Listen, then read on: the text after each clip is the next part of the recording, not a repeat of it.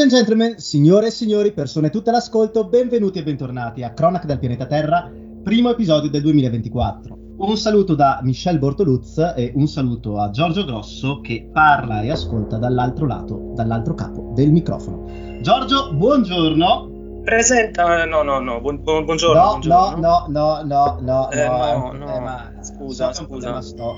Ma ti stai facendo prendere dallo, dallo spirito del tempo, dallo spirito du temps? No, no, no, no, che pensavo fosse una moda. No, no, vabbè, scusate. no. Ma ehm, so che tu ti vesti di nero, ma stai insomma eh, avendo delle particolari tensioni verso questa nuova ondata fashion proveniente da Roma? fashion. Fashion, fashion, fashion. fashion, fa- fa- fashion, oserei dire. Fashion. No, no, no, no, no, no, io saluto non, in modo non, non romano, non me ne voglio. Saluti domani.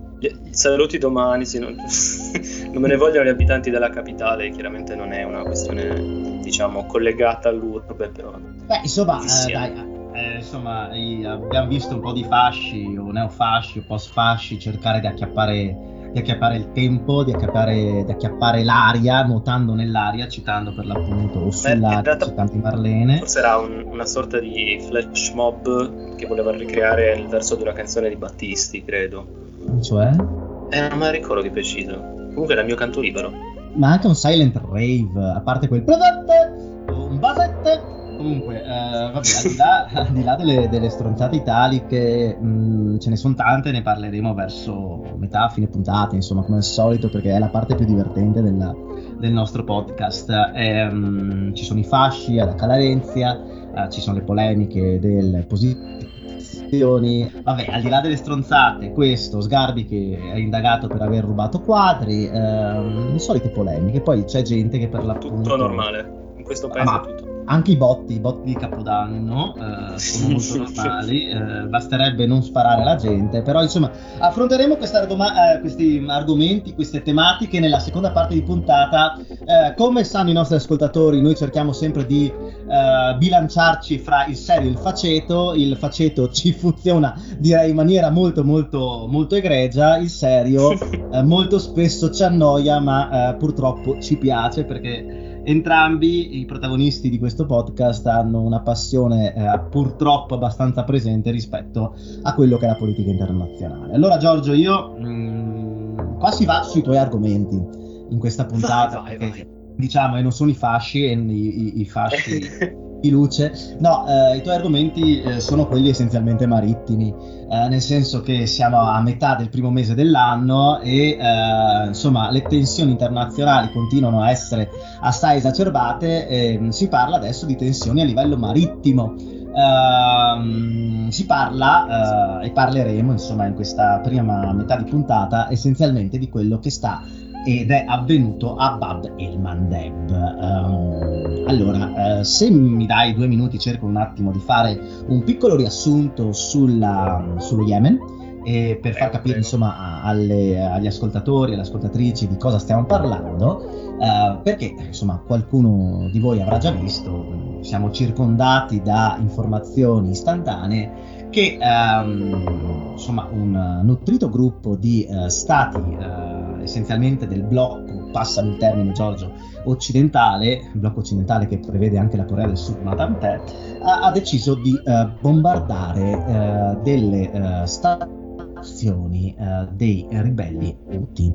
Ehm, chi sono questi Houthi? Perché hanno bombardato? Insomma, gli Houthi sono un gruppo ehm, islamico, sciita, eh, che cerca essenzialmente di eh, rendersi indipendente nella parte di Yemen che controllano e sono alleati a livello internazionale dell'Iran, sono molto vicini quindi anche a tutti gli altri alleati dell'Iran come la Siria o il Libano. Ehm, gli Houthi controllano il territorio del eh, nord, nord-ovest dello stato yemenita.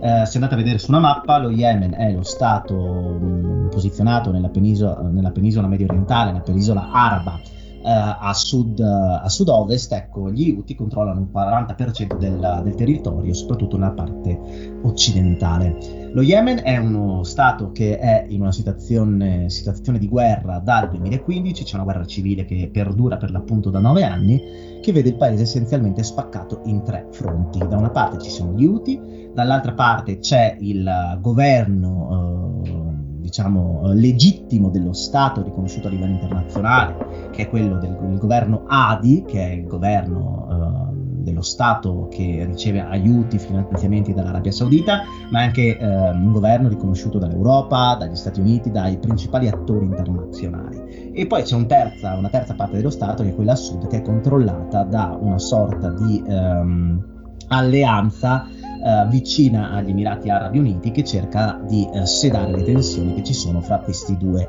Yemen. Eh, qual è la mera differenza a parte gli attori internazionali che ehm, finanziano e appoggiano queste due realtà? Uh, fondamentalmente gli Houthi sono sciiti, eh, per semplificarla Giorgio, perché A non ho le conoscenze e B non abbiamo tempo, da una parte ci sono gli Houthi che sono i, gli sciiti, i musulmani sciiti, e dall'altra parte ci sono i musulmani sunniti. Eh, negli ultimi nove anni Iran da una parte e Arabia Saudita dall'altra hanno finanziato questi due gruppi per farsi una sorta di guerra uh, per procura nel territorio yemenita. Questo per farvi un brevissimo recap della situazione. Insomma, bene o male tutti uh, sapete ciò che sta accadendo a Gaza dal 7 ottobre, Gaza, Palestina e Israele e um, gli Houthi eh, per contrastare in qualche modo eh, le azioni di Israele hanno, hanno, deciso di intervenire in maniera indiretta. Come potete vedere all'interno di, anche di Google Maps, ehm, lo Yemen è essenzialmente posto alla fine del Mar Rosso e eh, lo Yemen ha eh, per l'appunto eh, si affaccia su uno stretto che è quello di Bab el Mandeb, uno stretto che ehm, presenta lo Yemen, l'Arabia Saudita, il Djibouti e la Somalia. E ehm, come poi avrà modo di eh, narrare Giorgio è uno stretto che è fondamentale a livello geopolitico e a livello eh, economico, mercantile internazionale perché essenzialmente in quel piccolo spazio di mare eh, sono poco più di 100 km di stretto se non erro eh, passano essenzialmente i um, traffici commerciali fra il Nord Africa, l'Europa e il sud-est asiatico, l'Asia orientale e l'Oceania. Uh, insomma, è tutto ciò, sono tutte le merci che passano attraverso il canale di Suez, devono passare per forza di cose attraverso Bab el Mandeb per entrare nell'Oceano Indiano.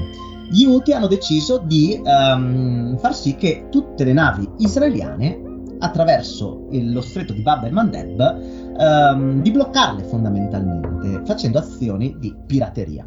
Ehm, il problema qual è? Eh, che eh, alcuni stati, Stati Uniti, Regno Unito, Paesi Bassi, Corea del Sud, eccetera, stati quindi del blocco liberal democratico, hanno deciso di eh, agire militarmente e bombardare postazioni degli Houthi eh, sul territorio yemenita per eh, depotenziarli e per far sì che il commercio internazionale possa eh, continuare. Um, Giorgio, ho fatto un brevissimo riassunto per fare un attimo capire la situazione. Ehm, adesso lascio la parola a te, che sono i tuoi argomenti. Eh, nel senso, tu sei eh, un isolano, sei nato in un'isola della Sardegna e non per questo devi essere esperto di mare, ma diciamo che hai anche studiato questioni marittime, quindi eh, diciamo hai una voce in capitolo maggiore della mia, quindi ti cer- cercherei di eh, chiederti cosa consiste questo tentativo di blocco da parte degli Houthi nello stretto di Bab el-Mandeb e mh, mm, vorrei un tuo parere su quali possono essere le eh, ripercussioni a livello internazionale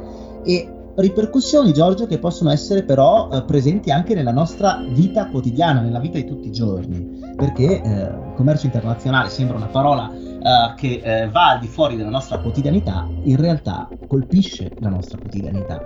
Quindi mm, cosa sta succedendo? Beh, credo che l'impatto di quanto stia accadendo in Yemen sia, sia, sotto gli occhi di tutti, non soltanto per quanto riguarda il commercio internazionale, ma anche perché poi questo, gli effetti vanno a, riverber- a, riverberarsi anche su altri aspetti dell'economia mondiale. Basti pensare che comunque il, le difficoltà di, app- di, approvvigionamento rischiano anche di creare effetti inflattivi notevoli, considerando che poi l'inflazione si era riusciti negli ultimi, negli ultimi mesi a domarla e riportarla su livelli diciamo più più comuni, adesso rischia comunque di, di, di saltare ancora verso, la, verso l'alto, insomma. Il problema principale risiede nel fatto che, come, come hai detto tu, la gran parte dei commerci internazionali passano attraverso il canale di Suez. Numericamente è circa un 12%. Le azioni degli UTI eh, impediscono alle navi commerciali di attraversare quello stretto di mare per arrivare poi al canale di Suez. Di conseguenza, le principali, le principali aziende che si occupano di trasporto marittimo hanno deciso di eh, non passare più attraverso quella regione perché ovviamente il rischio è troppo elevato e quindi di seguire la rotta alternativa che è quella che prevede la circumnavigazione dell'Africa e il, doppiaggio, il doppiaggio di Capo di Nuova Speranza.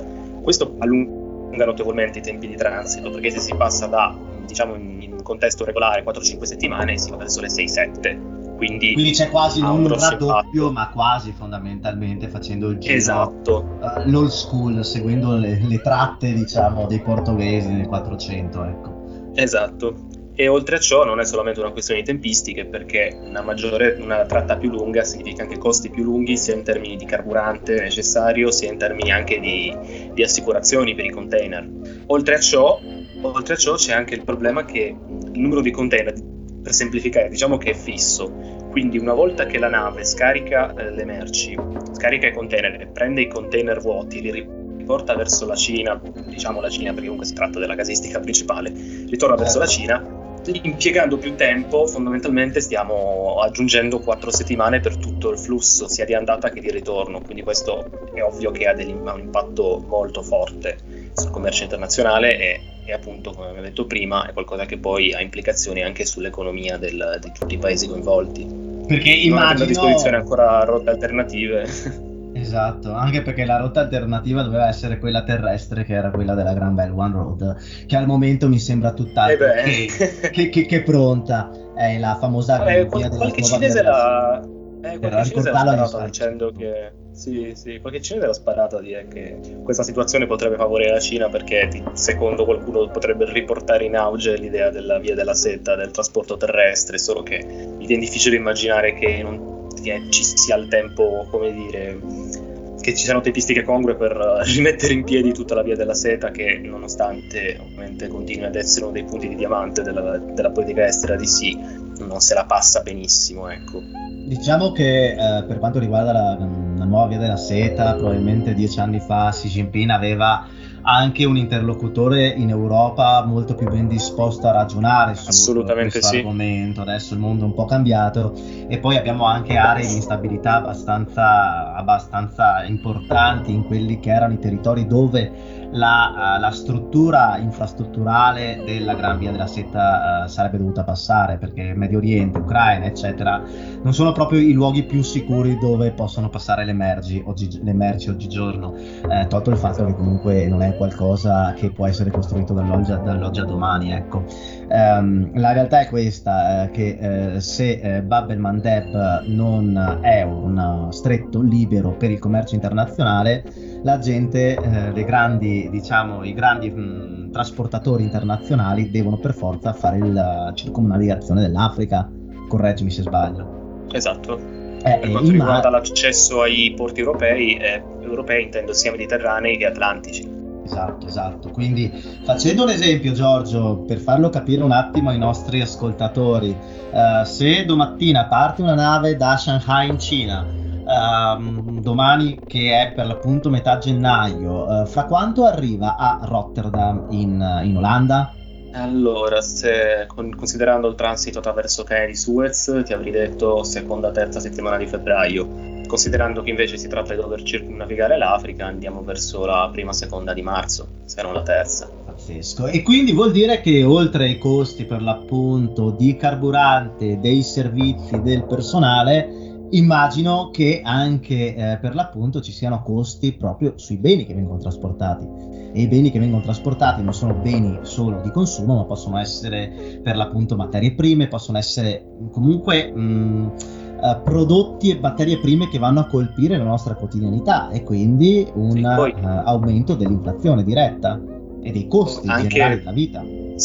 Sì, oltre a ciò poi considerando anche la complessità delle supply chain eh, moderne che un, hanno una fragilità che ha dimostrato anche Covid negli ultimi anni. Basti pensare, c'era l'esempio appunto, non mi ricordo di quale marchio di automobili, che fondamentalmente ha dovuto tenere completamente ferma la produzione di, di un modello perché mancava, il, mancava la, la, scheda elettronica relativa al motorino per abbassare e alzare i finestrini. Che, che, sembra una cagata, però se non arriva non Però arriva, ti, sì. tiene fermi, ti tiene il capitale immobilizzato per miliardi di euro, trattandosi di automobile poi.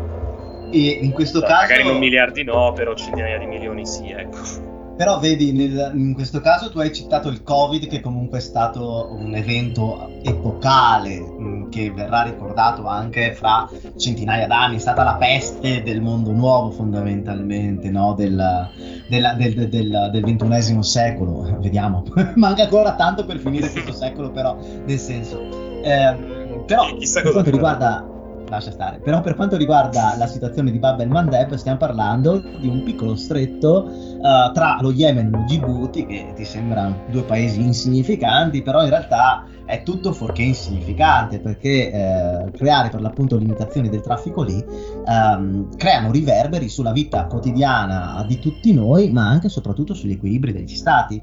E, um, intanto, innanzitutto, Um, parliamo di questioni prettamente politico-slash militari. Um, il dubbio che mi è venuto a me um, riguarda anche la uh, figura di questi ribelli, perché sono una organizzazione che controlla una porzione di territorio e hanno compiuto un atto uh, che uh, va a contrastare essenzialmente in maniera ostile la libertà di navigazione e di commercio di un, un altro Stato. E um, qui è un'azione di pirateria, è un'azione di um, guerriglia internazionale, come può essere definita secondo te? Perché uh, tanto per farlo capire un attimo agli ascoltatori, quell'area lì è un'area dove, come puoi confermare anche te, um, c'è stata molta attenzione da parte dei vari attori internazionali per la protezione del commercio, della libertà di commercio, perché è una zona dove sono attivi molti uh, pirati,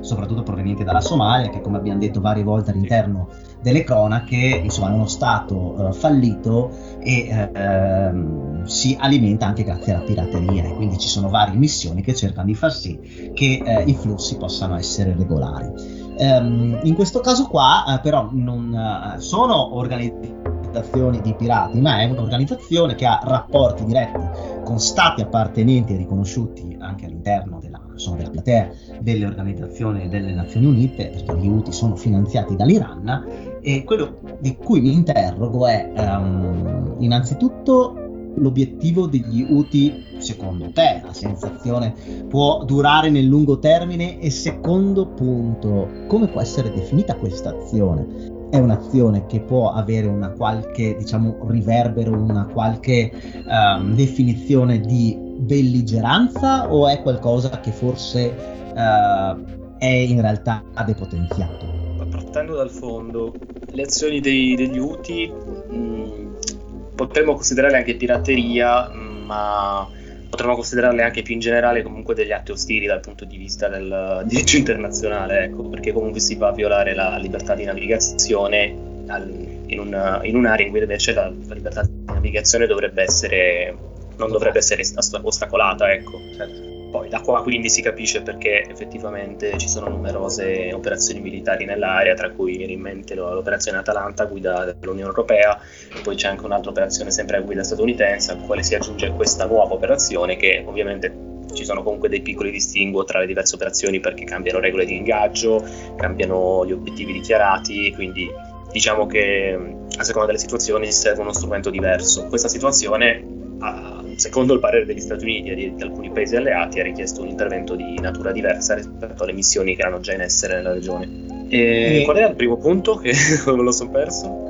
Mm, no, hai, hai, risposto dicendo che è un'azione comunque ostile a quello che è il diritto internazionale. Ehm, quello che però mh, mm, sul, su cui mi interrogo io è uh, l'Iran, che comunque è un attore regionale, è un attore molto presente nella questione israelo-palestinese, è molto presente anche in Ucraina, perché comunque uh, si sa che l'Iran vende droni ed armi alla Federazione russa. Uh, L'Iran si è esposto dicendo che quello che hanno fatto gli Stati Uniti, il Regno Unito e insomma questa, questa cordata di stati eh, è contrario a quelli che sono uh, a quello che è il diritto internazionale perché hanno detto che fondamentalmente hanno deciso di bombardare unilateralmente uno stato um, è credibile questa posizione perché insomma l'Iran ehm, che dai nostri occhi è visto come uno dei nemici pubblici numero uno comunque è un paese che ha la sua rilevanza a livello internazionale un paese petrolifero un paese con una storia una cultura importante un paese che è un attore mh, fondamentale nel contesto medio orientale perché ha uh, comunque uh, una forte presenza, un buon rapporto con il Qatar, con la Siria di Assad, con il Libano e uh, noto, è notorio come anche la stessa Hamas abbia ricevuto finanziamenti dallo stesso Iran. Nel senso, come vedere questa posizione dell'Iran? È legittima? Non è legittima? È una giustificazione di, di se stessi? Nel senso, sappiamo, l'abbiamo detto mille volte, che il diritto internazionale conta se lo vuoi far contare, nel senso vedremo esatto. anche dopo. Eh, vedremo anche dopo. Uh, però anche la Russia, la stessa Russia che diciamo non è proprio il paese più affidabile e più pulito del mondo, ha detto che quello che hanno compiuto gli Stati Uniti è un atto comunque uh, illegittimo, illegittimo. E sulla legittimità, alla fine, quando si tratta di diritto internazionale, conta solamente quando, appunto, quando hai detto tu, come hai detto tu, conta solamente quando lo si vuole far contare davvero. In questo caso, essendo una situazione molto grigia dal punto di vista del diritto internazionale, come la maggior parte delle situazioni, diciamo, di, di rischio e di instabilità che hai nel mondo, tra le altre cose, una situazione del genere, quindi è complicato utilizzarlo come strumento per andare effettivamente a dirimere una controversia. Il tema è che potremmo dire che gli Houthi non sono il governo legittimo dello Yemen, quindi eh, tra- trattandosi di atti di pirateria potrebbe, potrebbe essere anche una, una, una, legittimazione ad agire in questo senso, però è anche vero che Montego Bay parla espressamente, eh, se non erro, di pirateria in mare comunque quindi certo. l'imbarcazione che effettua della pir- pirateria può essere abbordata, affondata e tutti quanti arrestati eh, in, in, acque internazionali o comunque si, tra- si, parla espressamente appunto di navi. Se invece i missili partono da terra, effettivamente non so se si configura esattamente come, come atto di pirateria. Ciò che è vero, però, è che da un punto di vista, diciamo, puramente storico, militare, l'unico modo per debellare la pirateria è effettivamente debellarla da terra. Basti pensare, adesso faccio un esempio un po', un po lontano, però Cesare in Dalmazia. Sì, sì, sì, beh, l'esempio è calzante, nel senso, sono passati solo... Fa anche ridere perché l'occasione in cui lui in cui è stato chiesto il riscatto, lui si è lamentato perché erano troppi pochi soldi per lui stesso, quindi piccola nota di colore. Comunque, tornando a legittimità, alla fine tende a essere anche una parola vuota perché è legittimo quello che sta facendo la Russia nel Donbass, è legittimo quello che sta facendo in Isra- Israele a Gaza, nel senso ne possiamo parlare di legittimità o meno. A livello internazionale non troveremo mai una risposta univoca. Uh, comunque sta di fatto che uh, c'è stata un'azione militare e mh, mm, il problema qual è? Che uh, questa, questo blocco, questo limite di Bab el Mandeb crea dei riverberi perché ci sono vari paesi nell'area e non solo nell'area che hanno degli interessi abbastanza importanti, eh, abbastanza è un eufemismo. Noi, ovviamente, noi Europa, ma l'Egitto, l'Egitto che insomma è un, uno stato che vive grazie al transito delle merci lungo il, e attraverso il canale di Suez ma soprattutto l'attore che al momento è alquanto silente rispetto a quello che avviene in Medio Oriente, ovvero sia il posto dove partono le merci, che è la Cina. La Cina, la Cina. Eh, che fa? Che fa sta Cina? Cina, la Cina gli, interessi del, gli interessi della Cina nell'area sono testimoniati dal fatto che ci sia la, una base militare cinese proprio oggi. È chiaro che interessi ci sono, specialmente per quanto riguarda la protezione del traffico internazionale. E se ci ricordiamo bene, all'inizio di questa brutta faccenda, gli Stati Uniti hanno anche invitato la Cina a unirsi a loro nella, nell'operazione di difesa del traffico marittimo. La Cina ovviamente ha rifiutato anche perché avrebbe creato una situazione abbastanza strana in cui Cina e Stati Uniti collaborano per garantire la libertà di transito vicino al canale di Suez, poi invece si scannano per lo stesso motivo nel Mar Cinese meridionale. Dall'altra parte del mondo, infatti. Quindi diciamo che una cosettina, che poi in realtà si può fare tutto al mondo, eh, non è, qualcuno l'avrebbe comunque riuscito a giustificare, adesso stiamo dicendo sì sì è giusto perché gli interessi nazionali, l'avremmo comunque giustificato in qualche modo per quanto possa sembrare strano, però però sì, la mia idea effettivamente, non, adesso l'idea è un po' strusa, però vediamo come va, è che effettivamente la Cina potrebbe avere il modo di mh, influenzare la situazione dal punto di vista diplomatico, perché avendo comunque, godendo di buoni uffici con l'Iran, potrebbe fare pressioni sull'Iran affinché faccia a sua volta pressioni sugli UTI per ridimensionare il problema. Questo Anche potrebbe farlo però... Ricordiamo che insomma il traffico che passa dal Mar Rosso in direzione Europa eh, molto spesso per l'appunto ha come origine di provenienza i porti cinesi quindi non è proprio... export cinese che verrà a mancare nei prossimi mesi e l'economia cinese è già in sofferenza, quindi... Sì, poi sappiamo bene che l'economia cinese, l'abbiamo visto in questi anni, se non esporta eh, sono gatti da pelare. Esatto. Nel senso, non è, non, è, non è, la Cina non può ancora, e forse chissà quando sarà capace di sostenersi da sé col proprio mercato interno. Se manca l'export o l'export comunque è difficoltoso, insomma, eh, la Cina ha... Eh, risente ecco, di, uh, di, questa, di, questa, problematica. E giustamente hai, hai sottolineato come, eh, insomma, godendo di buoni uffici in quel di Teheran, eh, forse eh, John Hai, forse per l'appunto il governo cinese potrebbe essere una uh, chiave di volta per sistemare, sistemare la, uh, questa piccola controversia. Non credo. Uh, potrebbe farlo. No, però ti aggiungo un altro tassello. Potrebbe farlo tra un mesetto, una volta dimostrato che le azioni statunitensi di natura militare non sono efficaci, mentre invece l'azione diplomatica cinese lo è. Cercando quindi di sbugiardare per l'ennesima volta il, i pettorali gonfi della, degli Stati Uniti, stai intendendo? Sì, è, sì, è una tesi un po' astrusa, però è giusto una, dire, un'ipotesi che, che butto là, ecco. No, no, può essere benissimo anche perché la Cina quando parli di questioni, diciamo, uh, interne degli altri stati, cerca sempre di buttare là la palla della diplomazia, termine che molto spesso è fine a se stesso, però quando si iniziano a intaccare um, leggermente per l'appunto gli interessi cinesi, vedi che la Cina magari uh, si muove. Anche uh, perché dal punto di vista proprio facendo proprio un rapido calcolo mentale se questa, questa situazione sappiamo che va a ledere quelli che sono gli interessi nazionali cinesi quindi perché la Cina non interviene o perché ha in mente di intervenire in un altro modo, oppure perché guadagna qualcosa da qualche altra parte, altrimenti non avrebbe senso, oppure non ha in realtà i mezzi, non ha altre ipotesi. I mezzi, quindi ipotesi che butti là sulla bilancia è il fatto che forse Aurora tolta la presenza di, uh, della Cina a Djibouti, forse Aurora la Cina non ha le capacità anche tecniche di poter, poter essere, diciamo, lì presente per intervenire? Beh, eh, Probabilmente è un'opzione anche questa, oltre anche al peso politico di, uno, di, un'azione del genere, perché sappiamo benissimo che gli Stati Uniti non hanno problemi a porsi il peso politico di un'azione militare nell'area, mentre magari la Cina, non avendolo mai fatto in modo comunque così vistoso, potrebbe essere un problema. Ecco.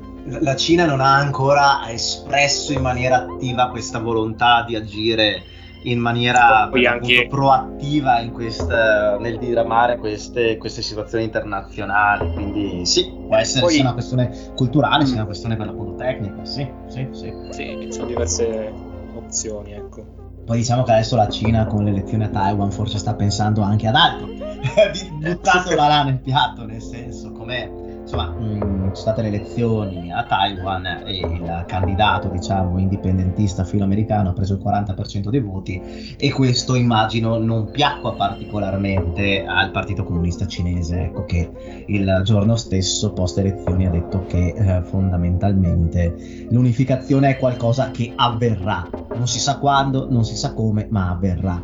E io credo che prima o poi avverrà sul serio, però questo è un altro discorso.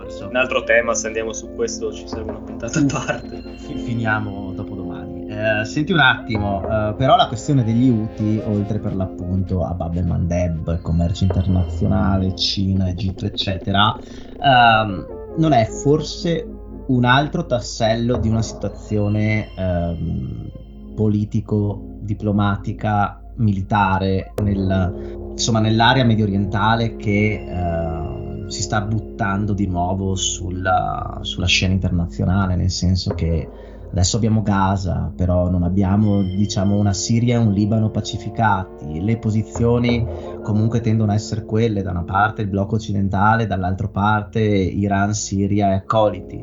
Um, forse non è un'altra un altro punto che eh, sottolinea il fatto che la situazione in Medio Oriente eh, sta uh, andando verso un punto di non ritorno, non magari quella degli Houthi, perché come abbiamo detto magari si risolverà, però caspita, ormai sono vent'anni e pacificazione è un termine veramente uh, lontano all'interno dell'intero. E, io sono un po' preoccupato, non tanto per gli Houthi, ma proprio per il, insomma, tutta la struttura in generale, perché come abbiamo visto negli ultimi mesi, insomma, abbiamo ripetuto all'interno di questo podcast che eh, Israele è uno Stato legittimo, che Israele ha il suo diritto a difendersi, però quello che stanno facendo è al di là, penso, di ogni possibile appoggio da parte anche delle stesse democrazie occidentali che al momento stanno, non dico vacillando, ma uh, insomma, secondo me non sono tutte le cancellerie non sono più così convinte di quello che sta compiendo Israele. Quindi è un altro, un altro focolare no? che, che sinceramente mi preoccupa e um, ti faccio questa domanda, perché poi per l'appunto come tutti gli argomenti possono finire domattina, abbiamo già parlato abbastanza. Uh, come aveva anticipato all'interno di questo podcast, uh, nel nostro piccolo, uh, Israele è proprio caduta nel tranello, Giorgio, completamente. Sì. come abbiamo detto anche nelle puntate scorse, secondo me si tratta di una, di una trappola tesa da Hamas che prevedeva appunto questa esatta reazione da parte di Israele per poi trascinarla effettivamente in una situazione senza via d'uscita. Perché adesso con 23.000 morti in campo, con il paese spaccato, con gli ostaggi che non si trovano e con anche una situazione internazionale un po' più tesa anche nei confronti di Israele, la, la soluzione non è sicuramente dietro l'angolo. Eh, anche perché... Sottolineiamo anche, anche mm. scusami, eh, per quanto poco possa contare, ribadendo questa cosa del diritto internazionale, eh, comunque c'è il tribunale, eh, la Corte ehm, Penale dell'AIA che eh, insomma, si sta, sta discutendo una proposta, un'ingiunzione del Sudafrica per condannare Israele di genocidio. Sì. genocidio è una parola forte, molto pesante. Molto pesante perché genocidio, non per fare, insomma, eh, trovare le pulci sul pelo, però genocidio identifica la volontà sistematica di annientamento di una popolazione.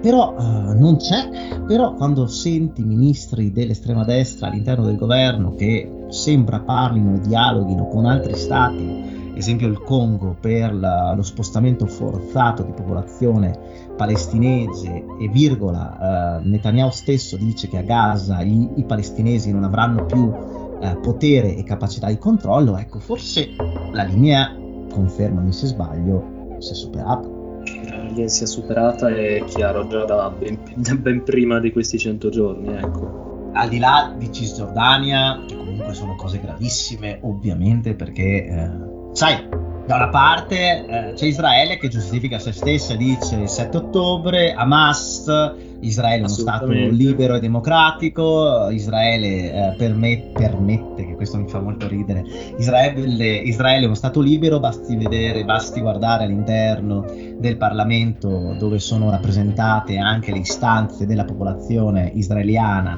di etnia araba, Israele è uno Stato dove esiste la libertà e da un lato è vero, da un lato è vero perché come abbiamo espresso più volte Israele eh, è un mondo eh, gigantesco all'interno di 8 milioni di, di, abitanti perché vi è l'oltranzismo estremista di destra eh, declinato in varie forme fino all'iperliberalismo a uh, strutture sociali uh, post-socialiste come quelle di kibbutz, nel senso c'è un mare magnum all'interno del territorio israeliano, però um, questo non toglie il fatto che ci siano occupazioni di territori che perdurano da, in maniera anche sovvenzionata dal governo da ormai vent'anni, ma soprattutto uh, questa azione militare ha messo Israele in una posizione molto complessa, perché come abbiamo detto il tribunale penale non conta un cazzo, però uh, insomma conto è se condanni un dittatore di un paese dittatoriale, eh, un conto è se condanni Israele, democrazia occidentale,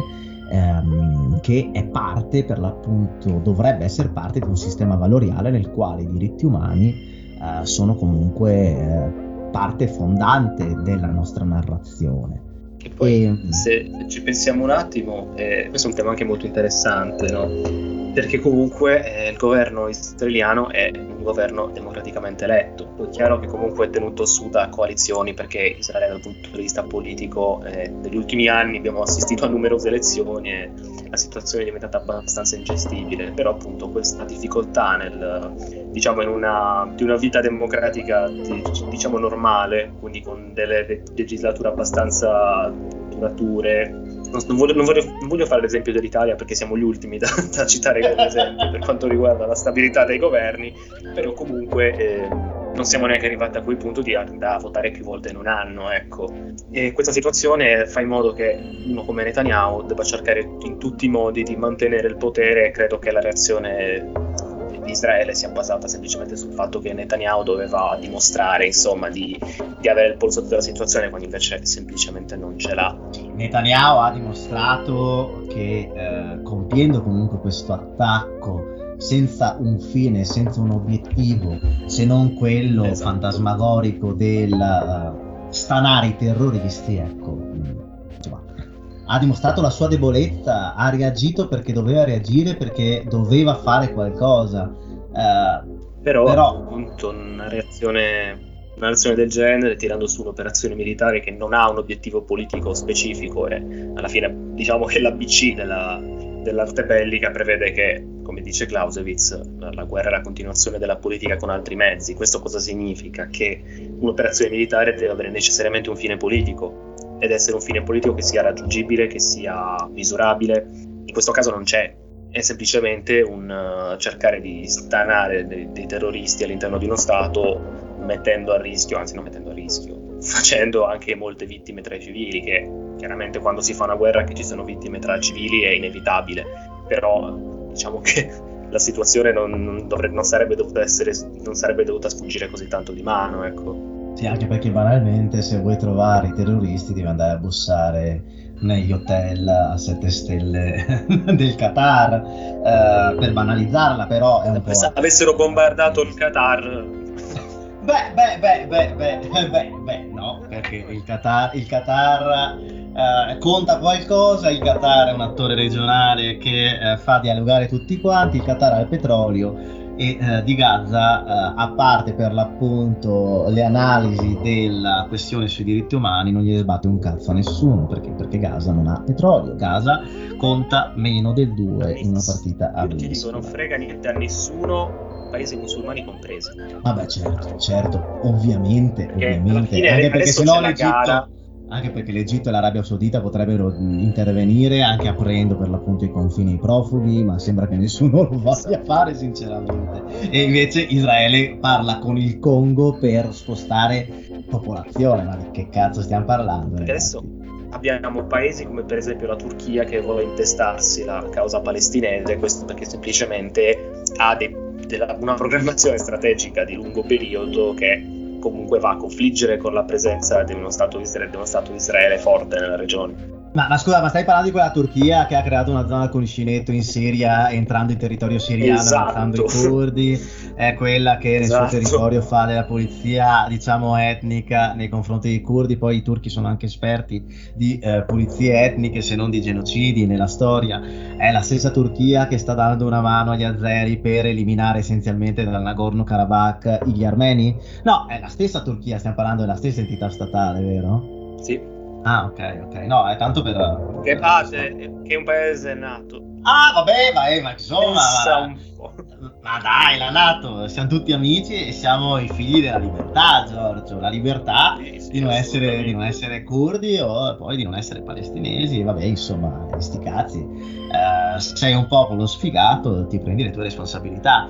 Ehm, insomma, due ultimi punti, Giorgio. Uno riguarderà, uh, per chiudere e poi passare alle cose un po' più croccanti e divertenti. Basette! Sì. E, e, insomma, il grande rischio di Gaza qual è? Afghanistan? Eh, comincia a, pre- a prefigurarsi uno scenario simile, perché immaginare un'occupazione, diciamo, che, che dura a lungo e a Gaza significa che tu avrai soldati israeliani che dovranno controllare un territorio che gli sarà profondamente ostile, quindi possiamo immaginare qualsiasi tipo di attentato che può avvenire da un momento all'altro in ogni circostanza e soprattutto una situazione dalla quale è molto difficile uscire vincitori, ecco.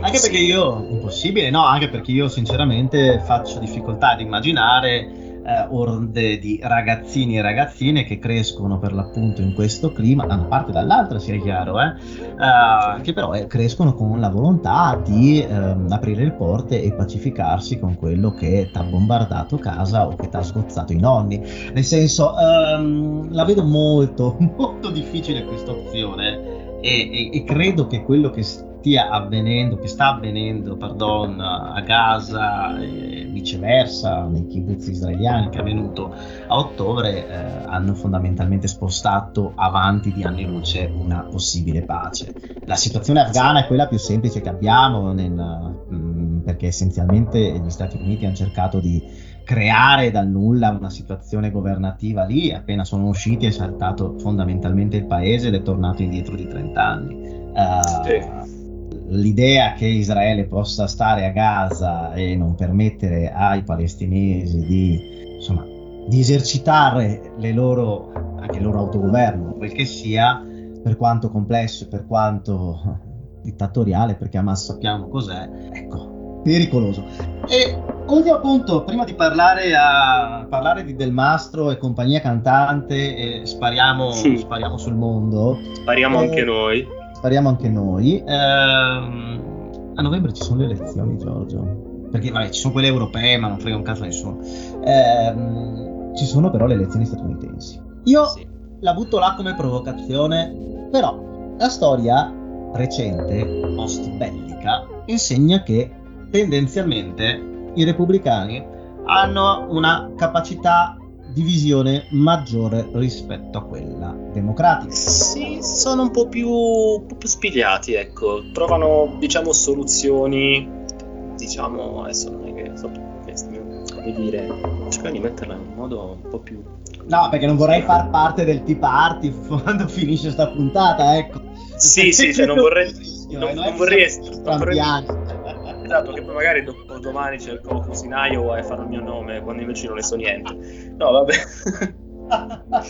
chi, chi c'è mai stato in Iowa? Comunque. Eh, eh, penso, penso, solo loro. Eh, no, vabbè. no, comunque tendenzialmente diciamo che i presidenti, le amministrazioni repubblicane hanno tirato fuori qualche cappello dal coniglio. Ecco, mi viene in mente Nixon, per esempio, con la mossa di riavvicinarsi alla Cina, sparigliato le carte ed era qualcosa che non era assolutamente pensabile o anche il signor Reagan che comunque ehm, ha governato per otto anni equilibrandosi in maniera perfetta con uh, questo nuovo e assurdo alleato che, che era la Cina. Uh, esatto. Gli Stati Uniti a governo repubblicano tolta, tolta per l'appunto l'esperienza di George W. Bush che è stata totalmente fallimentare. Un po' problematica. No, anche perché forse la persona, uh, visto a ritroso, dice, eh, cazzarola, cosa è abbiamo visto? Il peggior presidente degli Stati Uniti. Ma in assoluto. Per Però, distacco. Uh, per distacco, perché Nixon, per l'appunto, fottutosi con la storia del Watergate, comunque ha messo delle perle uh, importanti sul piatto per quanto riguarda poi le necessità statunitensi, perché Nixon e Kissinger sono quelli che hanno fatto il colpo di Stato contro, uh, contro, Salvador Allende in Cile, quindi non sono qui ad esaltare l'amministrazione Nixon, uh, stiamo parlando di realpolitik, gli americani fanno il loro interesse e il loro interesse molto spesso è quello di parlare con i dittatori e di cercare di risolvere situazioni che possono essere in qualche modo deficitarie rispetto ai loro piani globali. Eh, Trump, eh, mi separa tutto da Donald Trump, soprattutto il conto in banca, eh, con, con, Kim Jong-un ci ha parlato. Ci ha parlato. Il problema molto spesso è che i democratici, forse anche per una sorta di, eh, non lo so, ma anche per una maggiore attenzione del proprio stesso elettorato, con i dittatori tendono, quelli che non vogliono, tendono a non parlarci e, com- e poi hanno comunque uh, una incapacità procedurale maggiore, secondo me, a livello internazionale. Penso anche alla questione ucraina, no? Io ho la sensazione, non so, non so se vin- difficile vinca la destra, difficile vinca Trump, però, sai, già gli analisti, che contano per l'appunto come noi due, ovvero un cazzo, però già gli analisti dicono che forse a ottobre-novembre qualcosa, un dialogo fra Kiev e Mosca potrà esserci. E chissà perché ci sarà dialogo in autunno? Punto di domanda. Perché qualcun altro vince le presidenziali in Russia, no? Ah, ah le, le, famose, le, famose, presidenziali in, in, Russia, quelle tra Putin, il suo specchio e, e, e se stesso. Quindi così Giorgio, eh, potremmo anche mandare a fanculo la platea internazionale e concentrarci su Pozzolo? il nostro uomo del direi, Far? Direi proprio di sì. Direi allora, proprio di sì. Allora direi che voltiamo pagina momento. e andiamo sulla croccantezza italica. Vai. allora, vai. Hai, hai, visto che eh, signor Lollobrigida si è fatto raffo- la rafforzatina? Cioè? Eh, si è fatto il tupè. Lui l'ha proprio definito rafforzatina. Sì, sì, si è fatto il, il cappello nuovo per Natale. Lui l'ha chiamata, mi sono dato una rafforzatina il ministro dell'agricoltura e della sovranità alimentare, compagno di Arianna Meloni, sorella di Giorgia Meloni, presidente del Consiglio, ha deciso di farsi la rafforzatina. Non c'è nulla di male, eh? Perché se, insomma, Giorgio, uh, vuoi darti una rafforzatina anche te? Eh? Ce ne dire che tanti per dare una bella rafforzatina. una bella rafforzatina. Oh, non ce ne frega niente, ognuno è libero di farsi gli impianti, però mi ha fatto ridere il fatto che insomma ci si parla, abbia parlato di rafforzatina il signor Lollobrigida. Eh, tra l'altro, eh, vabbè, Lollobrigida, eh, che voto gli diamo a Lollobrigida?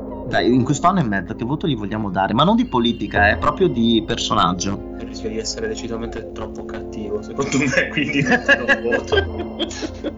eh, è il problema, i grandi ci, ci, tengo a non ricevere querele io. Tu dici che ascolti, no? Uh, beh, Lolo Brigida... Sono i nostri primi fan. Uh, lo spererei tanto. Ma quella classe dirigente. Quello che sicuramente prende un 9, secondo me, un 9 pieno su 10 è Andrea Del Mastro. Andrea Del Mastro che ricorderei è compagno di merende di Filippo Donzelli, Andrea Del Mastro è sottosegretario alla giustizia, Andrea Del Mastro Vercellese. E, mh, beh, ricordiamo insomma perché venne alle cronache il signor Del Mastro, mh, salire la, la, la ribalta eh, perché essenzialmente passò dei documenti eh, diciamo eh, delicati al signor Donzelli che Donzelli utilizzò in Parlamento per attaccare il Partito Democratico. La classica scena di loro due che fanno la pasta, quello per il vasetto del pesto, l'altro quello del tonno, e nel mentre si passano un'informazione classificata. Oh, oh, ma sai, che, oh, ma sai che Cospito parla con i mafiosi? Ah, ma dai! e Cospito ha anche parlato con quelli del PD e quindi a quelli del PD parlano con i mafiosi. dirlo in Parlamento, dirlo in Parlamento. Tra l'altro, insomma, eh, Del Mastro è rinviato a giudizio per questa cosa qui, mm, al di là della, della, insomma, della sua immunità parlamentare, è stato rinviato a giudizio per il fatto che ha passato queste informazioni. Ma perché parliamo di Del Mastro, Giorgio? Perché? Eh, vuoi raccontarla tu? Eh. No, no, raccontala tu. Raccontala Vuoi che la racconti io? Insomma, c'è stata sì. il signor Mastro. Uh, c'è una piccola valle in culo ai lupi uh, nel, uh, nel, Biellese, una valle che termina con un comune. Immaginatevi queste comune montagne. esoterico, descritto e- così su esoterico su Wikipedia. no, no, era, era, quell'articolo che ti ho mandato di non, faccio, non facciamo sì, nomi sì. Di, da, da quale testata, però appunto era scritto in un modo stranissimo, non ho capito perché abbiano dovuto fare questa cornice. Eh, ma sai che poi il Piemonte c'è il legame con l'occultismo, uh, insomma il Piemonte è, una, è sempre molto legato a, a, a questo mondo per l'appunto esoterico e quindi magari hanno voluto parlare di questo per l'appunto buco del culo che è Rosazza, eh, che non si offendano per l'appunto gli ascoltatori da Rosazza, però è un comune montano che voglio dire, le mie valli bellunesi sono delle metropoli a confronto. Vabbè, insomma, ha fatto questa festa, festa, vigilia, vigilia di Capodanno, tutti assieme, c'era il posto Mastro, Rosazza, però. bellissimo, bellissimo. Ci saranno le montagne belle, c'è la Val d'Aosta dietro, c'è il cazzo, come si chiama? Il Cervino, è bellissimo, sono sicuro, però è un buco di culo, dai su via, no? Cioè, però, insomma, eh, del mastro uh, festeggia insieme ai suoi accoliti, cioè sua sorella che è sindaca, sindaco o sindaca, come lo decliniamo? Sti cazzi, uh, sindaca, così le diamo un po' fastidio, di, di Rosazza e fanno sta festa e eh, tra, i, insomma, tra gli invitati, tra gli invitati c'è il uh, signor uh, Pozzo, Pozzolo, Pozzolo. No, no, no, no, hai sbagliato. Non era neanche invitato. Si è presentato neanche... l'ultimo. Si è no, non hanno neanche... periodo. Ah, no, non era invitato. Scusa, no, ma dai, non l'hanno neanche invitato alla festa di Capodanno? No, cioè lui non so perché si, è, si, è presentato lì a una certa, ma in realtà non era tra gli invitati, è arrivato tipo dopo, dopo la mezzanotte ah, co- per fare gli auguri quello sì, non sì, invitato, sì, insomma, è, bello però, non, invi- non, essere invitati alle feste e dire, però dai, almeno passo per salutare. Grande, grande Emanuele Pozzollo, Emanuele Pozzollo da Vercelli. Signor Pozzollo, tra l'altro, eh, adesso eh, le genesi dei fini, eh, venne eh, negli anni 2000, eh, era mh, all'interno di AN, venne espulso da Fini, da Gianfranco Fini, mitico Gianfranco Fini, compagno, Gianfranco Fini venne espulso perché troppo estremista, ok? Venne espulso dal partito, da AN. E chi accolse proprio a braccia aperte il signor Pozzolo all'interno del partito? La Lega Nord. Pa, pa, pa, venne espulso anche dalla Lega Nord, o meglio, si, mm, si cacciò lui stesso dalla Lega Nord perché il signor Gianluca Bonanno, che tu, Bonanno, che tu ben ricorderai, eh, Gianluca Bonanno era un parlamentare della, europarlamentare della Lega, molto di destra, molto molto di destra, che eh, aveva opinioni insomma molto vicine a quello che è il mondo della destra, delle pistole, della libertà di avere armi, eccetera, eccetera, eccetera, fun thing.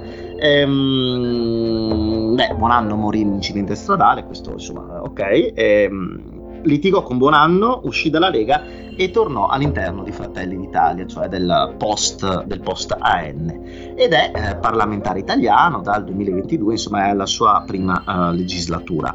Quindi Giorgio non era stato invitato a sta festa, è arrivato alla festa e ha deciso di mostrare la sua pistola e non stiamo parlando di organi sessuali maschili ma proprio una pistola aveva un pistolino l'ha fatto vedere ha detto guarda che bella pistola che ho e, e niente è partito un colpo è partito un colpo e ha ferito il parente di un uomo della scorta di Del Mastro che però quando è partito il perché colpo perché ha la scorta Del Mastro? perché aveva preso minacce aveva ricevuto minacce durante il caso Cospito. Vedi che tutto torna ah, cazzarola geniale. eh sì eh sì, allora spara e colpisce questo, fortunatamente non succede niente, però lo colpisce. E del mastro, quando Pozzollo spara, non è neanche presente perché era andato a buttare la spazzatura.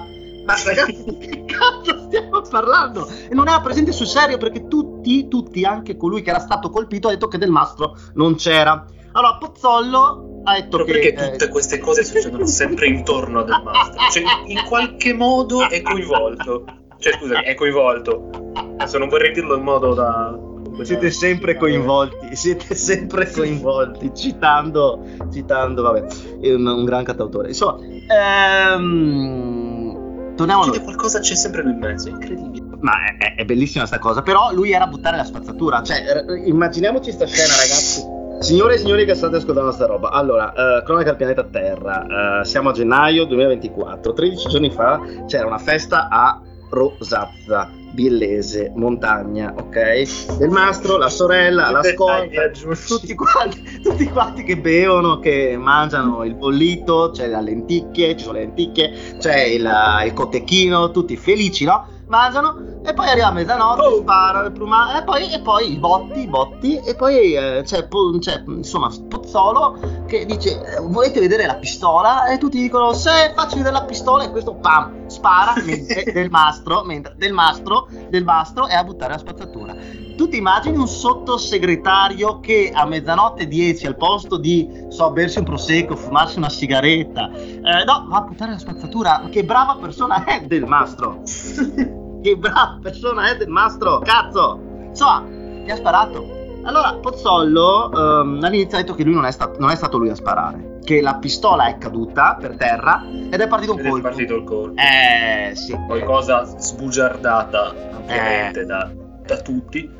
A me fa sempre ridere sta cosa che poi le pistole cadono sempre a terra. Sempre, le pistole cadono sempre a terra, cazzo. E quando cadono a terra sparano sempre colpi. È come la gente che, eh, non so, cade dalle scale, come Cookie che per l'appunto è caduto alle scale e è morto, no? Eh, sì, tutti quelli la gente che cade dalle finestre, cioè gli anarchici che magicamente volano dalle finestre, cazzarola, o gli oppositori del, di Putin che magicamente si avvelenano da soli. Eh, insomma, succede che quasi sempre nella cronaca uh, quotidiana uh, alla gente cava la pistola per terra e che questa pistola spari. E nel caso di Pozzola... Come ci insegna Chekhov, quando in una storia appare una pistola, la pistola deve necessariamente sparare. Da sola, da sola, perché nessuno da sola, mai. La cosa che fa molto ridere è il fatto che Pozzolo comunque era uno molto vicino al mondo delle armi, ha sempre dichiarato che è giusta per l'appunto la difesa, l'autodifesa è sempre giusta, eccetera, eccetera, eccetera, è molto vicino alle posizioni, diciamo, aper, aperturiste alle armi del mondo della destra italica.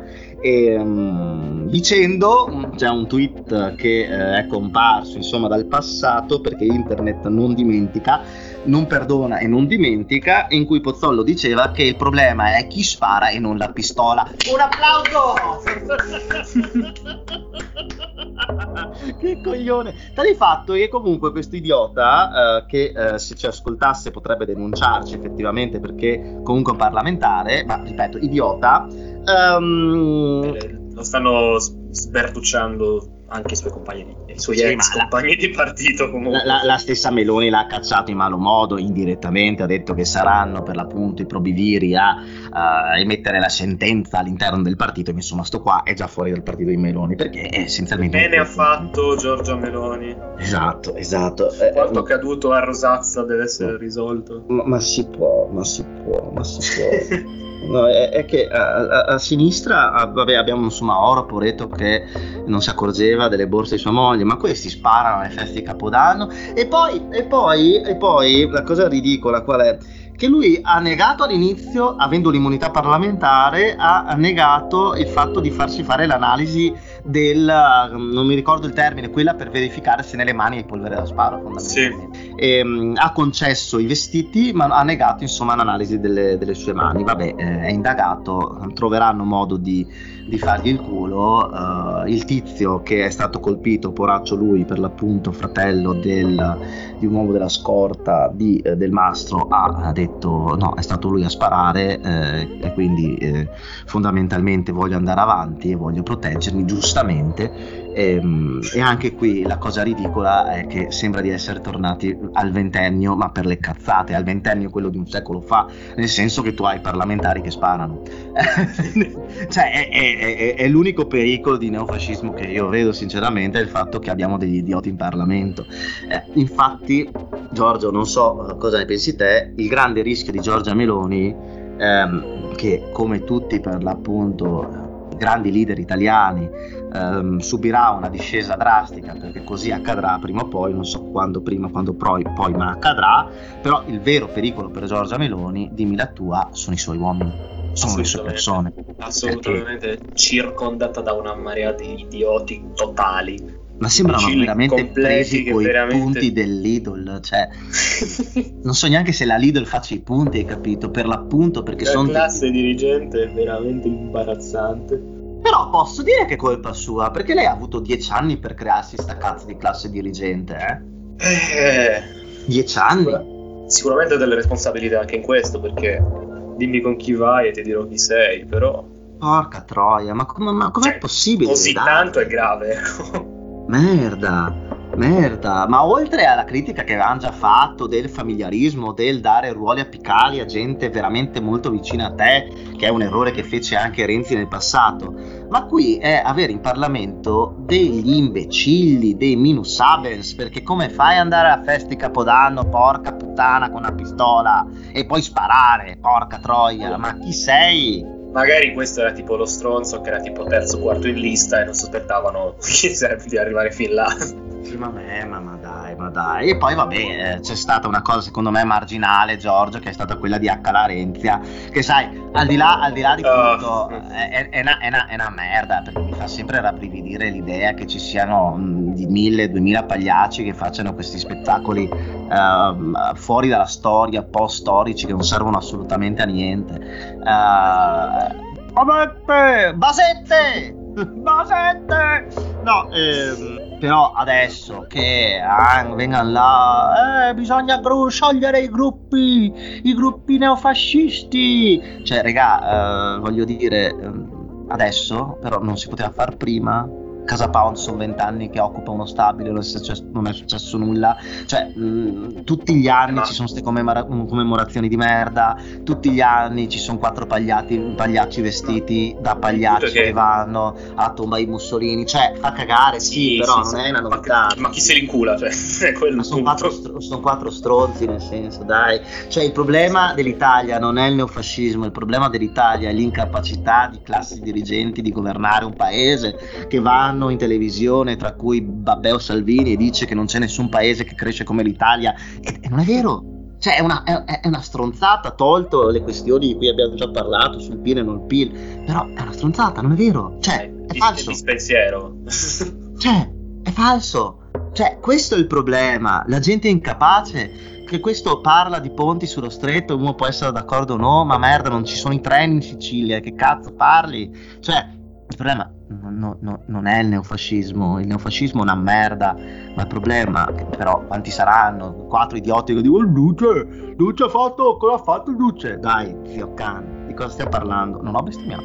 Ah, Giorgio, Giorgio, Giorgio, co- co- co- cosa possiamo fare? Mi, mi, dici cosa possiamo fare? Io, io, io, io, io, io, io, io attaccherei con la solita rubrica di ogni podcast, specialmente nella sezione che riguarda la politica, la, scusami, la politica nazionale, che è appunto il tiro al piccione al Partito Democratico. Perché appunto, eh, sì, anch'io. Mi viene da piangere. Eh, vabbè, comunque cominciamo con il tiro al piccione al Partito Democratico. Dicevo sì, che ovviamente di fronte a una situazione del genere il Partito Democratico ha reagito in modo forte, no? Peccato però che questo sottolinea per l'ennesima volta che tu ti attacchi a questa cosa dell'antifascismo perché non c'è più un cazzo da dire. No, e questo... Cioè, siamo a, a, al centenario della morte di Matteotti, che è una roba seria, non è la pistola di Pozzolo, è una roba seria, ok? Il mm. fascismo è una roba seria, i ventenni è una roba seria, la resistenza è una roba seria, uh, sono robe serie i due dementi di 2000, anche fossero 10.000, 10.000 sono tanti, però i 2.000 dementi che si trovano a Roma, Roma fa 2 milioni e passa di abitanti, quasi 3, che fanno a braccio teso, sono brutti da vedere, ma io devo fare es- esibizioni parlamentari su questi quattro idioti? Cioè... È una priorità del paese. Porca troia, ci sono le, re- ci sono le regionali e ci sono le europee. Alle europee, se va come deve andare, Fratelli d'Italia si prende quasi il 30%, perché poi alle europee di solito il, l'abbiamo visto con la Lega, l'abbiamo visto, l'abbiamo visto con col PD di Renzi, cioè se sei in pompa magna prendi uno sfaccello di voti. Però sono qua, non so anche cazzo fare. Oh, anche sulla questione ucraina, non so se hai visto in Parlamento sul rinnovo della, di... degli aiuti militari. Sì, un attimo di defiance in termini di sostegno all'Ucraina. No, è che da un lato il PD ha votato a favore delle risoluzioni del centro e della destra sul finanziare le armi. Sì. Ok? Poi il PD ha fatto una risoluzione in cui diceva di, continu- di voler continuare a sostenere Kiev senza parlare di armi. Che ci sta, però cosa vuol dire sostenere Kiev? Gli inviamo numerose pacche sulle spalle. Io ti sostengo, cioè io sono con te. Tipo, bravo, vai. Bravo, dai, dai, dai io, io, dai, io sono con te. E poi 5 Stelle e Sinistra Italiana Verdi hanno fatto per l'appunto la propria risoluzione chiedendo per non continuare a fornire armi a Kiev e il Partito Democratico si è astenuto. No, dico io, dico io. io. E io sai che sono per i fronti larghissimi, eh? eh? quando servono, adesso non serve un cazzo, però quello che dico io, puoi prendere una posizione, una, una, una a costo, a, al costo di perdere voti, ma tanto voglio dire, prendi una posizione sei contrario all'invio di armi o non sei contrario all'invio di armi? Che, che diamine vuol dire continuare a sostenere Kiev? Perché si può sostenere Kiev come vorrebbero fare i Verdi, a sinistra e i 5 Stelle dicendo eh, inviamo aiuti umanitari. Serve un cazzo? Ok, però puoi farlo, puoi dirlo. Però non puoi votarmi delle risoluzioni che sono una opposta dell'altra e poi astenerti quando hai paura di esporti. Cioè, porca puttana, dove sei? Che poi uno può avere mille opinioni su sta roba qua eh, e ne abbiamo parlato, cioè, sei obbligato a, a, a sostenere Kiev, volente o nolente. Cioè, sì. cosa fai? Cosa fai? Anche perché poi leggi, guardi cose del, degli anni 30 e vedi che la gente se n'è fottuta della Repubblica Ceca e della Cecoslovacchia e poi sappiamo quello che è successo. Non sto facendo paragoni, ovviamente, però insomma sei obbligato a dargli una mano a sto Stato per quanto sia deficitario, fallace, pieno di neonazisti, stronzi e mangiatori di borscht. Eh, però devi aiutarli. Amici ucraini era la battuta, non sul serio, non odiatemi, mangiatori di borscht. E, ehm, anche i russi sono mangiatori di borscht. Esatto, amici neofascisti. no, però sei, sei, obbligato, è anche giusto sostenere questi paesi perché abbiamo, abbiamo una storia da portare avanti. Però se tu sei contrario o se non sei contrario, cazzo, dillo. E invece no, si cagano addosso. Il Partito Democratico è nella fase dell'inazione più completa e al 19%. Allora io mi chiedo, in questo paese il centro-sinistra vince e va al governo solo quando ci sono i disastri dall'altra parte. Perché cosa... Co- cosa... cioè, la Schlein, doveva portare freschezza, aria di cambiamento, ok? E io ci credevo anche. Che aria di cambiamento ha portato? niente, è sempre, sì. sempre la tattica dell'oppossum. La tattica dell'oppossum, dormire l'ete- l'ete- l'eterne nanne, fingiti morto e... A- cioè lascia che i corpi passino e dopo provaci, ma voglio dire, ma siamo seri? Poi vabbè, adesso ci sono le regionali, bisogna capire con i 5 Stelle se ci si allea, Calenda dice, dice cose, Calenda dice il PD dovrebbe parlare con me o non con i 5 Stelle, Calenda dall'alto del suo 3%, eh, c'è Renzi che sta zitto e non si capisce cosa voglia fare, nel senso è un caos. Però, Renzi eh, secondo me vuole fare il segretario generale, non delle Nazioni Unite, scusami, della Nato. Della Nato, sì, è per quello che sta zitto. E sì, poi, vabbè, ci sono le euro. Eh, ma, ma, ma, ma, ma sai che secondo me glielo Quello per un altro incarico si candida anche con il centrodestra. Eh. Ma sì, ma, glielo fa, ma sai che glielo fanno fare? Perché secondo me quando si arriva al punto devi trovare una quadra, è comunque un ex premier di uno dei paesi più importanti comunque dell'intero blocco NATO. È uno che ha esperienza internazionale, è uno che comunque ha contatti. Specialmente come conferenziere. Come conferenziere. È pieno di scale, cioè Renzi è perfetto per questo ruolo qua. Eh, ehm, non, sto, non, sto, giustamente dicendo che Renzi debba farlo, però al, può, può, starci, cioè come candidato è papabile. Un altro candidato che invece sarà candidato alle, un, alle elezioni europee è il tuo generalissimo Giorgio. Io non sto parlando di Francisco ah. Franco, non sto parlando di Zhukov, ma sto parlando del generalissimo. Il generalissimo, capitan generalissimo. C'è un altro che sicuramente ce lo troveremo. Il Parlamento eh, europeo a stretta posta Pazzesco, quello che aveva... È, è, è il mondo al contrario. ma proprio, ma... È al contrario di quello che dice lui. Pazzesco. E, e, e, la sinistra non ha nessun nome da candidare. Chi candida? La Ferragni? LOL. Siamo arrivati a questo punto che eh, noi abbiamo il centro-sinistra, la sinistra in genere, che fino all'altro ieri venerava una miliardaria, ti rendi conto? la veneravo. Allora, prima di tutto voglio dire che tutto ciò che so su Chiara Ferragni lo so contro la mia volontà. Hai dei coinquilini che ti parlano di Chiara Ferragni? No, semplicemente ho delle, delle attrezzature che captando dei segnali internet mi danno delle informazioni anche senza che io le vada necessariamente a cercare. È colpa del tuo pollice fondamentalmente. Eh sì, poi anche il fatto, per esempio, la, accendi il televisore, Mm, c'è un telegiornale, poi comunque c'è anche la pubblicità, cioè comunque in qualche modo viene a sapere qualcosa di questa gente e, e io mi chiedo perché, cosa, sia, cioè, cosa, ci sia di così importante, poi in realtà lo so perché è tutta una questione economica. Però... lo sai benissimo, lo sai benissimo, certo. Lo so, lo, lo so benissimo, però la domanda non è, come dire, tecnica, è proprio più, più ontologica sì. oserei dire teleologica, cioè quello è il fine di tutto. Il, per, il, il perché, perché alla fine eh, la, il riassunto di questa puntata. Perché devo soffrire? È, è perché. Eh, no, è proprio il perché. Mm, la puntata, questa puntata la chiamerò perché. perché il centro-sinistra uh, deve sempre subire il, per l'appunto gli attacchi da gente che comunque bene o male in qualche modo è vicina al centro-sinistra. Perché Chiara Ferragni? Perché Gaza? È tutto un grande perché a cui non c'è una risposta. E perché Vannacci sarà candidato e diventerà europarlamentare? Eh, perché Arianna Meloni, che è la sorella di Giorgia Meloni, diventerà europarlamentare? Perché Paragone di Italexit verrà molto probabilmente candidato con la Lega e diventerà europarlamentare? Io Giorgio ho tanti perché, ho veramente molta difficoltà, perché ci sono tanti perché perché Olindo e Rosa devono rifare il processo? Ma questa è un'altra storia.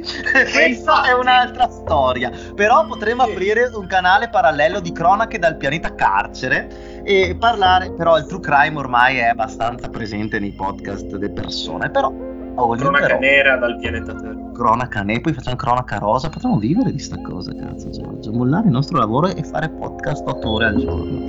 Ehm, perché? Ci sono tanti perché. Ehm, il perché finale Ecco, a proposito, perché non abbiamo un contratto con, con Spotify per i podcast? Perché, ma perché la gente che ascolta, che sono dei quattro stronzi, non mangia Bosch. Vabbè, uno mangerà anche il Bosch perché qualche. qualche persona... mi, mi, piace insultare. Eh, sì, no, no, quattro stronzi dovrebbero fare un bonifico ogni tanto. Invece, perché non fate più tante puntate? Ah, perché si lamentano, no? Si lamentano le fan e i fan si lamentano e scrivono perché. Pensavo che la... per dire qualcos'altro, vedo le fan. Le fan? Le fa? Facce. No, non le facce di merda, no. le fan e i fans, i fannu, Uh, si lamentano, perché non so come declinarlo, si lamentano e fanno perché non fate le puntate? Perché, perché, perché abbiamo ha meno tempo, perché siamo adulti purtroppo, perché se fossimo all'università non faremo altro che bere e sparare cazzate. Ma poi... Basterebbe abbiamo... registrare un appoggiare il registratore sul tavolo in osteria e poi stato fatto il podcast. Sarebbe stato molto Perché bello. non abbiamo cominciato a farlo all'epoca? Quante denunce che ci saremmo presi dalla bifora Cristo dal Lugari Alto, quante denunce, altro che balette! Ehm, vabbè, eh, stiamo delirando. Giorgio, io devo mettere su da mangiare, è l'una di pomeriggio di questo 13 gennaio 2024. Grazie per aver delirato con me, eh, un sincero grazie finto e falso ai nostri ascoltatori perché dovete pagarci, dovete pagarci gli affitti, non si pagano da soli, gli affitti non si pagano da soli. Giorgio Grosso! Prese- eh, più che altro dovremmo comunque ne so, chiedere una contribuzione per andare a registrare una puntata speciale da Rosazza. Sarebbe bellissimo, potremmo farci il weekend da Rosazza, io, te e un, non so, un... Non porterei so, alcun parlamentare pot- di Fratelli d'Italia. Lashline, Lashline, che almeno ci fa qualcosa. Fai qualcosa. Ci portiamo Lashline, Nanni Moretti e uno posso. Bellissimo. E Vannacci. E signor Vannacci. Dai Giorgio e, e Sumaoro con la borsa Gucci. Ehm, io chiuderei questa puntata che sta iniziando a prendere eh, direzioni eh, deliranti. Eh, quella del sì. Bosch. Eh, vabbè, eh, scusate ragazzi, fa tutti. Giorgio Beh, Grosso. No, non tagliamo un cazzo. Giorgio Grosso, presente. Presente. Io, Basette, ehm, grazie per averci ascoltato, grazie per aver eh, rispettato gli insulti che eh, vi ho tirato. Eh, siamo un paese eh, diverso, siamo un paese bellissimo, c'è Sgarbi che è indagato per aver rubato un'opera d'arte, siamo un paese meraviglioso e siamo qui per navigare con voi all'interno del grande mare magnum della narrazione italica e internazionale. Giorgio, grazie, io vado a mettere su da mangiare. Uno. Perfetto. Grazie mille. Uno, due, tre, tutti in coro. Aide! E non dire presente. Aide! ciao, ciao. ciao, ciao.